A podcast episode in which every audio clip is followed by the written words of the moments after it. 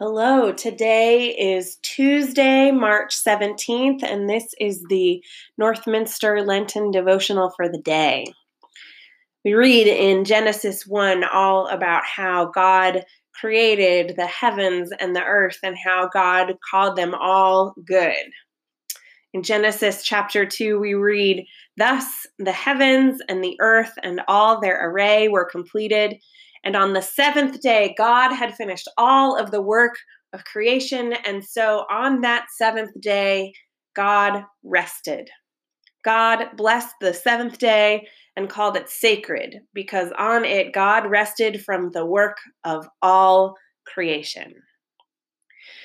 So, in these days and in these times where we measure so much of our worth based on what we accomplish and the things that we do, if you're anything like me, you have your to do list and you love being able to cross things off of it.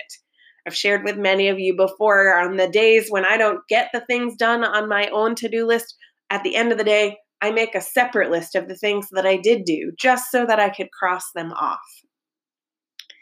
It's counterintuitive to the way that God thinks because God doesn't measure our worth and who we are based on what we accomplish. And that's an important thing to remember right now in these days when some of our capacities to work and to get things done are limited. Your worth is not measured in the least by what you do.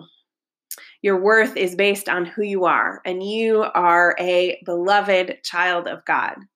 You are loved more abundantly and more immeasurably than you can imagine. And God's radical hospitality is for you and for all creation. So be gentle with yourself in the living of these days. Don't get too frustrated about the things that you cannot accomplish and the struggles that you have.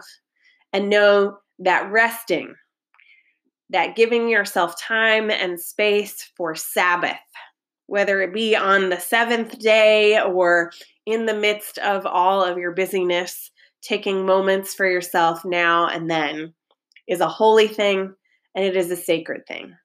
Your worth is not measured on what you do, your worth is who you are a beloved child of God. Today and in every day and in all things, may the peace of Christ be with you, now and forevermore. Amen.